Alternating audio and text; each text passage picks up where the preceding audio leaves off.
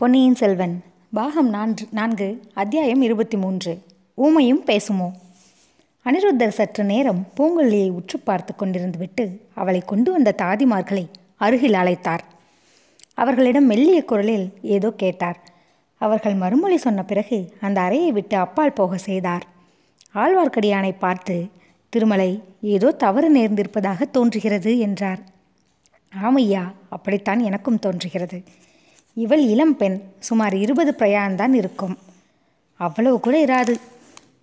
நான் எதிர்பார்த்து கொண்டிருந்த மாதரசிக்கு பிராயம் நாற்பது இருக்க வேண்டும். அதற்கு மேலேயும் இருக்கும். ஆமாம் நீ இலங்கை தீவில் மந்தாகினி தேவியை பார்த்திருக்கிறாய் அல்லவா? ஆமையா பார்த்து தங்கள் கட்டளைப்படி இங்கு அழைத்து வரவும் முயன்றேன். முடியவில்லை.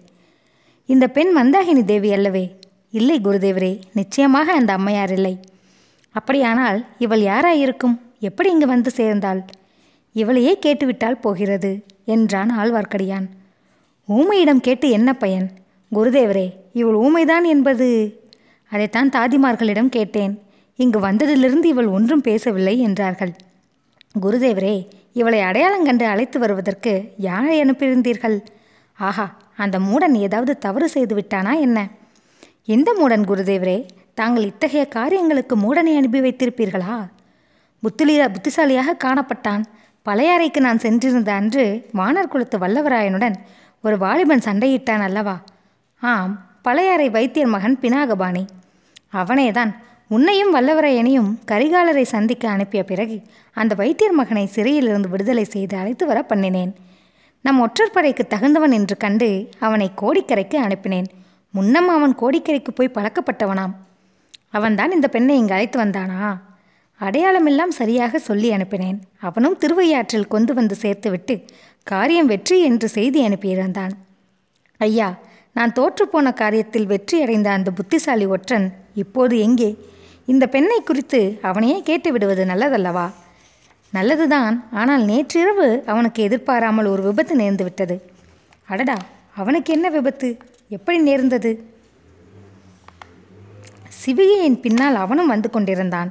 இருட்டிய பிறகு கோட்டைக்கு வர வேண்டும் என்று நான் கட்டளையிட்ட பர இருந்தபடியால் அந்த படியே அந்திமாலை நேரத்தில் திருவையாற்றிலிருந்து புறப்பட்டு முன்னிரவு வேளையில் கோட்டையை நெருங்கிக் கொண்டிருந்தார்கள். திடீரென்று புயல் அடித்த செய்திதான் உனக்கு தெரிந்திருக்குமே. ஆமையா நான் கூட புயலுக்கு பயந்து சாலையோரத்து யாத்திரை மண்டபம் ஒன்றில் சிறிது நேரம் தங்கியிருக்கும்படி நேர்ந்தது. கோட்டைக்கு சற்று தூரத்தில் சிவிகை வந்தபோது சாலையில் பெரிய மரம் ஒன்று வேரோடு பெயர்ந்து விழுந்து விட்டது. அதிர்ஷ்டவசமாக பல்லக்கின் மீது விழாமல் பின்னால் வந்தவர்கள் மீது விழுந்தது. வைத்தியர் மகன் பினாகபாணி விழுந்த மரத்தடியில் அகப்பட்டு கொண்டான். இவ்வாறு முதன் மந்திரி கூறிய போது ஒரு பெண் குரல் அந்த சண்டாளன் தலையில் மரம் மட்டும்தானா விழுந்தது? இடி விழவில்லையா? என்று ஆத்திரத்துடன் கூறியது கேட்டது. முதன் மந்திரி அனிருத்தர் அளவிலாத வியப்புடன் பூங்குழலியை நோக்கினார். அவளை பார்த்து கொண்டே திருமலை இப்போது பேசியவள் இந்த பெண்தானா? என்றார். ஆமையா அப்படித்தான் தோன்றியது. இது என்ன விந்தை? செவிடுக்கும் காது கேட்குமா? ஊமையும் பேசுமா? என்றார் அனிருத்தர். செவிட்டுக்கு காது கேட்பதும் ஊமை பேசுவதும் மிகவும் விந்தையான காரியங்கள்தான். ஆனால் சர்வசக்தி வாய்ந்த விஷ்ணுமூர்த்தியின் பக்தராகிய தாங்கள் மனது வைத்தால் எந்த அற்புதம்தான் நடவாது. ஆழ்வார் திருவாய் மலர்ந்தருளி இருப்பது என்னவென்றால் போதும் ஆழ்வார்களை இப்போது இங்கே இழுத்து தொந்தரவு செய்யாதே. இது விஷ்ணு பகவானின் கருணையினால் நடந்ததல்ல. ஏதோ தவறு நடந்திருக்கிறது. இந்த பெண் நம்மை ஏமாற்றி இருக்கிறாள். இவள் யார்? இவளுடைய நோக்கம் என்ன? எதற்காக இவள் இத்தனை நேரமும் செவிட்டு உமை போல் நடித்தாள்? குருதேவரே இந்த பெண்ணையே கேட்டுவிடலாமே. அப்பனே உன் முகத்தில் தவழும் புன்னகையை பார்த்தால் உனக்கு ஒரு வேலை தெரிந்திருக்கக்கூடுமோ என்று தோன்றுகிறது. சரி இவளையே கேட்டு விடுகிறேன் பெண்ணே நீ செவிடு இல்லையா? நான் பேசுவது உனக்கு காது கேட்கிறதா? ஐயா நான் செவராயிருக்கக்கூடாதா என்று சில சமயம் விரும்பியதுண்டு. ஆனால் எனக்கு காது கேட்பது பற்றி இப்போது சந்தோஷப்படுகிறேன். அந்த சண்டாளன் வைத்தியர் மகன் தலையில் மரம் ஒடிந்து விழுந்த செய்தியை கேட்டேன். சுவாமி அவன் செத்து ஒழிந்தானா? என்றாள் பூங்குழலி. ஆஹா உனக்கு காது கேட்கிறது. பேசவும் பேசுகிறாய். நீ ஊமை அல்ல என்றார் அனிருத்தர். நிச்சயமாய் இந்த பெண் ஊமை இல்லை என்றான் சீடன்.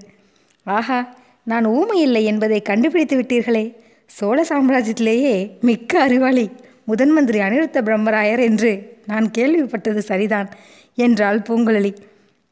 பெண்ணே என்னை பரிகாசமா செய்கிறாய்? ஜாக்கிரதை நீ ஊமை இல்லாவிட்டால் நேற்று இரவு இங்கு வந்ததிலிருந்து பேசாமல் இருந்தது ஏன்? ஊமை போல் நடித்தது ஏன்? உண்மையை சொல்லு என்று கேட்டார் முதன் மந்திரி அனிருத்த பிரம்மராயர். ஐயா நேற்றிரவு நான் இங்கு வந்து சேரும் வரையில் பேசத் தெரிந்தவளாக இருந்தேன். என்னை வாயாடி என்று கூட சொல்வதுண்டு. முதன் மந்திரியின் அரண்மனையை பார்த்து இங்கு எனக்கு நடந்த ராஜோபச்சாரங்களை பார்த்ததும் பிரம்மத்து ஊமையாய் போனேன். உங்கள் அரண்மனை பெண்மணிகள் என்னுடன் சமிக்ஞை மூலமாக பேசினார்கள். அவர்கள் எல்லாரும் ஊமை என்று எண்ணி நானும் சமிக்ஞையாக மறுமொழி சொன்னேன். தங்களுடைய பேச்சை கேட்ட பிறகு எனக்கும் பேச்சு நினைவுக்கு வந்தது. நீ பெரிய வாயாடி என்பதில் சந்தேகமில்லை. உன்னை எப்படித்தான் வைத்தியர் மகன் பிடித்து கொண்டு வந்தான் என்பதை நினைத்தால் ஆச்சரியமாய் இருக்கிறது. அவன் முட்டாளாய் இருந்தாலும் சாமர்த்தியசாலிதான். சுவாமி அந்த பாவி மகன் என்னை பிடித்து கொண்டு வரவில்லை. அதற்கு பிரயத்தனப்பட்டிருந்தால் இத்தனை நேரம் அவன் யமலோகத்துக்கு நிச்சயமாக யாத்திரை செய்து கொண்டிருப்பான் என்று கூறி பூங்குழலி தன் இடுப்பில் செருகியிருந்த கத்தியை எடுத்து காட்டினாள். பெண்ணே உனக்கு புண்ணியமாய் போகட்டும். கத்தியை இடுப்பிலே செருகிக்கொள். அவன் பேரில் உனக்கு ஏன் இத்தனை கோபம்? அவன்தான் உன்னை பிடித்து வரவில்லை என்கிறாயே. என்னை அவன் பிடித்து கொண்டு வரவில்லை. ஆனால் என்னை அவன் ஆட்கள் படகிலே சேர்த்து கட்டி போட்டுவிட்டு வந்தார்கள். என் அண்ணியை மரத்திலே சேர்த்து கட்டி விட்டார்கள் இத்தனைக்கும் அந்த சண்டாள வைத்தியர் மகன் தனக்கு இதில் ஒரு சம்மந்தமும் இல்லை என்று என்னிடம் சொன்னான். அந்த வரையில் அவன் புத்திசாலிதான். நான் சொன்னபடியே அவன் நடந்து கொண்டிருக்கிறான். ஐயா முதன் மந்திரியரே அந்த தூர் தூர்த்தனை அனுப்பியது தாங்கள்தானா? வாயில்லா பேதையாகிய எண்ணத்தையை பிடித்து கொண்டு வர கட்டளையிட்டதும் தாங்கள்தானா? உன்னத்தையா கரையர் மகள் மந்தாகினி உன் அத்தையா? அப்படியானால் நீ கலங்கரை விளக்கத்து காவலர் தியாகவிடங்கருக்கு நீ என்ன வேணும்? என்று அனிருத்தர் கேட்டார். ஐயா அவருடைய அருமை புதல்விதான் நான். ஆஹா தியாகவிடங்கருக்கு இவ்வளவு வாயாடியான ஒரு மகள் இருக்கிறாள் என்பது எனக்கு இதுவரையில் தெரியாமல் போயிற்று. இதில் வெளியில் சொல்ல வேண்டாம் ஐயா. ஏன் பெண்ணே? சோழ சாம்ராஜ்யத்தின் முதன் மந்திரி பிரம்மராயருக்கு தெரியாத விஷயம். எதுவுமே இல்லை என்று நாடெல்லாம் பிரசித்தமாய் இருக்கிறது. தங்களுக்கு ஒன்று தெரியாது என்று ஏற்பட்டால் தங்களிடம் மக்களுக்குள்ள மதிப்புக்கு பங்கம் வந்து விடாதா? பெண்ணே என் மதிப்பை பற்றி எனக்கு கவலை இல்லை. எனக்கு தெரியாத இன்னொரு செய்தியை மட்டும் சொல்லிவிடு. உன் அத்தையை பிடித்து கொண்டு வந்தார்கள் என்றாயே அவள் இப்போது எங்கே? நான் அனுப்பிய பல்லக்கில் நீ எப்படி ஏறிக்கொண்டாய்? எவ்விடத்தில் ஏறிக்கொண்டாய்? என்று அனிருத்தர் கேட்டார். ஐயா வாயில்லாத ஊமையாகிய என் அத்தையை தாங்கள் எதற்காக கைப்பற்றி கொண்டு வர ஆட்களை அனுப்பினீர்கள்? மகளே அதை உன்னிடம் சொல்வதற்கில்லை. அது பெரிய ராஜாங்க சம்பந்தமான விஷயம். தந்தையே அப்படியானால் தாங்கள் கேட்ட கேள்விகளுக்கு நானும் மறுமொழி சொல்ல இயலாது. சொல்லும்படி செய்வதற்கு வழிகள் இருக்கின்றன. என்னிடம் பழிக்காது. பெண்ணே உன்னை பாதாள சிறை கூடத்துக்கு அனுப்புவேன். எந்த பாதாள சிறையிலும் என்னை அடைத்து வைத்திருக்க முடியாது. பாதாள சிறைக்கு ஒரு தடவை போனவர்கள் திரும்பி வருவதில்லை. திரும்பி வந்த ஒருவனை எனக்கு தெரியும். ஐயா நேற்று கூட சேந்தன் அமுதனுடன் பேசிக்கொண்டுதான் பிரயாணம் செய்தேன். அவன் யார் சேந்தன் அமுதன் அவன் என்னுடைய இன்னொரு அத்தையின் மகன். அவனும் நானுமாகத்தான் கோடிக்கரையிலிருந்து வந்து கொண்டிருந்தோம். எதற்காக மகளே இந்த தஞ்சாவூரில் உள்ள மாட மாளிகை கூட கோபுரங்களை பார்க்க வேண்டுமென்று வெகு காலமாக ஆசையுண்டு சக்கரவர்த்தி சுந்தர சோழரை தரிசிக்க வேண்டும் என்றும் ஆவல் கொண்டிருந்தேன். சக்கரவர்த்திக்கு உடல்நலமில்லை என்று சொன்னார்களே இப்போது எப்படி இருக்கிறது ஐயா? நான் பார்க்கலாமா? அப்படியே தான் இருக்கிறது மகளே. அபிவிருத்தி ஒன்றும் இல்லை ஆகையால் சக்கரவர்த்தியை தரிசிக்கும் எண்ணத்தை மறந்துவிடு. அது எப்படி மறக்க முடியும் ஐயா? சக்கரவர்த்தியை நான் பார்த்தேயாக வேண்டும். பார்த்து அவருடைய தர்ம ராஜ்யத்தில் பெண்களை பலவந்தமாக பற்றி கொண்டு வரும் அக்கிரமம் நடக்கும் செய்தியை சொல்ல வேண்டும். பெண்ணே உன்னோடு வெறும் விவாதம் செய்ய வேண்டியிருக்கும் எனக்கு தெ- நேரமில்லை. உன்னை பலவந்தமாக பற்றி கொண்டு வர நான் கட்டளையிடவும் இல்லை நான் அனுப்பிய பல்லக்கில் நீ எப்படி ஏறிக்கொண்டாய்? அதை சொல். யாராவது உன்னை பலவந்தமாக பிடித்து பல்லக்கில் ஏற்றினார்களா? இல்லை சுவாமி அது மட்டும் இல்லை. தஞ்சை கோட்டைக்கு அருகில் வரும் சமயத்தில் இந்த பல்லக்கு வெறுமையாக இருந்தது. மழையாய் இருக்கிறது என்று நானாகவே தான் பல்லக்கில் ஏறிக்கொண்டேன். முதன் மந்திரி அனிருத்த பிரம்மராயர் தமது சீரனாகிய ஆழ்வார்க்கடியானை பார்த்து ஒருவாறு எனக்கு இப்போது விஷயம் விளங்குகிறது. வழியில் புயலும் மழையுமாய் இருந்தபோது பல்லக்கை எங்கேயோ இறக்கியிருக்கிறார்கள். அச்சமயம் இவள் அத்தையை பல்லக்கிலிருந்து இறக்கிவிட்டு இவள் ஏறிக்கொண்டிருக்கிறாள். வைத்தியன் மகன் பேரில் மரம் விழுந்து பிரக்ஞை இழந்து விட்டபடியால் அவனால் கவனிக்க முடியவில்லை. சிவிகை தூக்கிய மற்றவர்கள் கவனிக்கவில்லை. கோட்டை வாசலுக்கு சமீபத்திலே தான் இது நடந்திருக்க வேண்டும் திருமலை. என்னுடைய ஊகம் சரியாயிருக்கும் என்று உனக்கு தோன்றுகிறதா? என்று கேட்டார். சுவாமி தாங்கள் இப்போது ஊகித்து சொன்னபடியே தான் நடந்தது. நானே கண்ணால் பார்த்தேன். நீ பார்த்தாயா? அது ஏன்? இத்தனை நேரம் ஏன் வாயை மூடிக்கொண்டிருந்தாய்? சீக்கிரம் சொல். நேற்று முன்னிரவில் மழைக்கால இருட்டில் கோட்டை வாசலை நெருங்கி வந்து கொண்டிருந்தேன். பெரும் புயலும் மழையும் அடித்தன. மரங்கள் முறிந்து விழுந்தன. சாலையோரத்து யாத்ரிகர் மண்டபம் ஒன்றில் சிறிது நேரம் தங்கியிருக்கலாம் என்று சென்றேன். அங்கே நான் ஒதுங்கிய சிறிது நேரத்திற்கெல்லாம் இந்த பெண்ணும் இன்னொரு வாலிபனும் வந்தார்கள். இவள் தன் அத்தை மகன் என்று சொன்னாலே அவனாக இருக்கலாம். மின்னல் வெளிச்சத்தில் அவன் கழுத்தில் உருத்ராட்சம் கட்டியிருப்பதை பார்த்தேன். பிஞ்சிலே பழுத்த சைவன் என்று தெரிந்து கொண்டு அவனிடம் வைஷ்ணவத்தின் பெருமையை சொல்லலாம் சற்று பொழுது போகும் என்று எண்ணினேன். இதற்குள் அதே மண்டபத்தின் முகப்பில் ஒரு சிவிகையை கொண்டு வந்து வைத்தார்கள். சிவிகையின் திரையில் பழுவேற்றையின் பனை சின்னம் தெரிந்தது. சிவிகையிலிருந்து ஒரு பெண் இறங்கி இவர்கள் அருகில் வந்தாள்.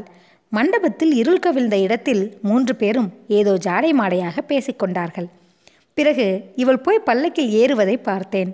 மின்னல் வெளிச்சத்திலிருந்து பல்லக்கிலிருந்து இறங்கியவள் வேறு மறுபடியும் ஏறியவள் வேறு என்று தெரிந்து கொண்டேன். பல்லக்கு தூக்கிகள் இதையொன்றும் கவனிக்கவில்லை. மலை சிறிது நின்றதும் பல்லக்கை தூக்கி கொண்டு புறப்பட்டு போய்விட்டார்கள். ஆஹா அப்படியா? என்னை ஏமாற்றி விட்டார்கள். இத்தனை நேரம் சொல்லாமல் சும்மா இருந்தாயே? அந்த இரண்டு பேரும் பிறகு என்ன செய்தார்கள்? பல்லக்கு போன பிறகு அவர்களும் போய்விட்டார்கள். பின்னர் நானும் புறப்பட்டேன். திருமலை நீ ஏன் இதையெல்லாம் பார்த்து கொண்டு சும்மா இருந்தாய்? இவள் அத்தையை நீ ஏன் தடுத்து நிறுத்தவில்லை? நீயும் இவர்களுடைய சூழ்ச்சியில் கலந்து விட்டாயா என்ன? அபச்சாரம் குருதேவரே அபச்சாரம். அத்தகைய துரோகத்தை நான் செய்யக்கூடியவன் அல்ல. முதலில் இதெல்லாம் தங்கள் ஏற்பாடு என்று எனக்கு தெரியாது. பழுவூர் அரண்மனை பல்லக்கு ஆனபடியால் சின்ன பழுவேட்டரையருடைய காரியமாயிருக்கும் என்று எண்ணினேன். மேலும் மந்தாகினி தேவியை என்னால் தடுத்து நிறுத்த முடியுமா?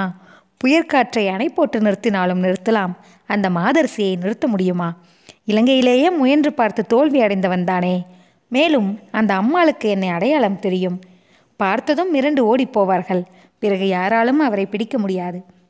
அதை நினைத்தால் வைத்தியர் மகன் கெட்டிக்காரன் என்றே தோன்றுகிறது. இத்தனை தூரம் அழைத்து கொண்டு வந்து விட்டான் அல்லவா? குருதேவரே இந்த விஷயத்தில் தங்கும் ஊகம் சரியில்லை என்று தோன்றுகிறது. மந்தாகினி தேவி தாமே விரும்பித்தான் வந்திருக்க வேண்டும். தஞ்சையை நெருங்கியதும் அவருடைய மனம் மாறி இருக்க வேண்டும். இருக்கலாம் இருக்கலாம். ஆனாலும் இதற்குள் அதிக தூரம் அந்த கரையர் மகள் போயிருக்க முடியாது. இரவெல்லாம் காற்றும் மலையமாக இருந்ததல்லவா?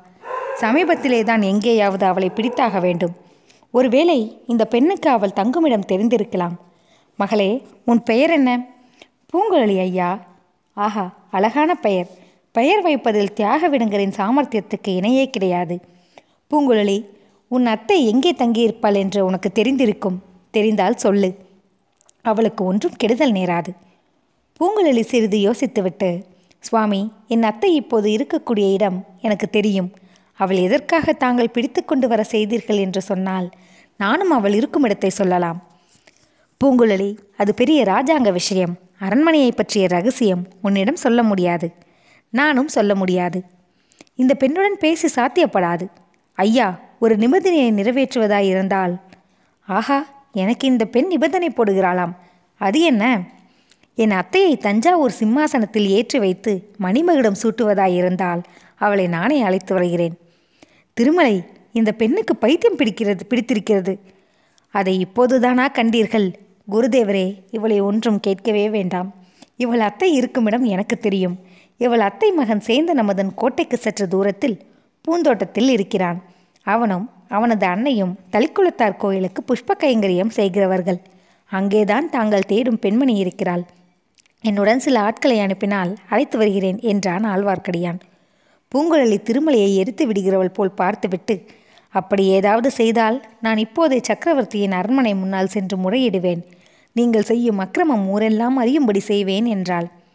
திருமலை இவளை பாதாள சிறைக்கு அனுப்பி வைக்க வேண்டியதுதான். வேறு வழியில்லை என்றார் அனிருத்த பிரம்மராயர். என் அருகில் யாராவது வந்தால் கொன்று விடுவேன் என்று பூங்குழலி மடியில் செருகி வைத்திருந்த கத்தியை எடுத்து காட்டினாள். ஐயா இந்த பெண்ணை பாதாள சிறைக்கு அனுப்ப வேண்டியதில்லை. அதற்கு பதிலாக இளைய பிராட்டி குந்தவை தேவியின் மாளிகைக்கு அனுப்பி வைக்கலாம். இளைய பிராட்டி இப்போது இங்கேதானே இருக்கிறார். அவர் இந்த பெண்ணின் பைத்தியத்தை தெளிய வைப்பார். இளைய பிராட்டிக்கும் இந்த பெண்ணினால் ஆக வேண்டிய காரியம் ஏதேனும் இருக்கலாம் என்றான் ஆழ்வார்க்கடியான். எதனால் சொல்லுகிறாய்? இளைய பிராட்டிக்கு இந்த பெண்ணின் மூலமாக என்ன காரியமாக வேண்டியிருக்கப் போகிறது? குருதேவரே தங்களுக்கு தெரியாதா? நேற்று மாலை இங்கு அடித்த புயல் சோழ நாட்டு கடற்கரையோரமாக அதாகதம் செய்து விட்டிருக்கிறதாம். தங்கள் அரண்மனை வாசலில் நாலாபுறம் இருந்தும் தூதர்கள் வந்து காத்திருக்கிறார்கள். ஆம் ஆம். அவர்களெல்லாம் நான் இப்போது பார்க்க வேண்டும். அதற்குள் இந்த பெண்ணிடம் பேச்சு கொடுத்ததில் வெகு நேரம் ஆகிவிட்டது. இவள் ஊமையாகவே பிரிந்திருந்தால் எவ்வளவோ நன்றாயிருந்திருக்கும். கேள்வி முறையில்லாமல் கொடுமை செய்யலாம் அல்லவா? என்று முணுமுணுத்தாள் பூங்குழலி. நாகைப்பட்டினத்துக்கு பெரிய ஆபத்து என்று கேள்விப்படுகிறேன். கடல் பொங்கி வந்து நகரையே மூழ்கடித்து விட்டதாக சொல்கிறார்கள். இந்த வார்த்தைகளை கேட்டு முதன் மந்திரி அனிருத்தர் பூங்குழலி இருவருமே திருக்கிட்டார்கள். அதை பற்றி தங்களிடமே விசாரிப்பதற்கு இளைய பிராட்டியே இங்கே வந்தாலும் வரக்கூடும் என்று முடித்தான் ஆழ்வார்க்கடியான். அவன் சொல்லி வாய் மூடுவதற்குள்ளே அரண்மனை வாசலில் ஜெயகோஷ துணிகள் கேட்டன. திருமலை நீ எப்போது ஞான திருஷ்டி பெற்றாய்? இளவ பிராட்டிதான் வருகிறார் போலிருக்கிறது என்று சொல்லிக்கொண்டு அனிருத்தர் எழுந்து வாசலை நோக்கி நடந்தார். அதற்குள் அதே வாசல் வழியாக குந்தவை தேவியும் வானதியும் உள்ளே பிரவேசித்தார்கள்.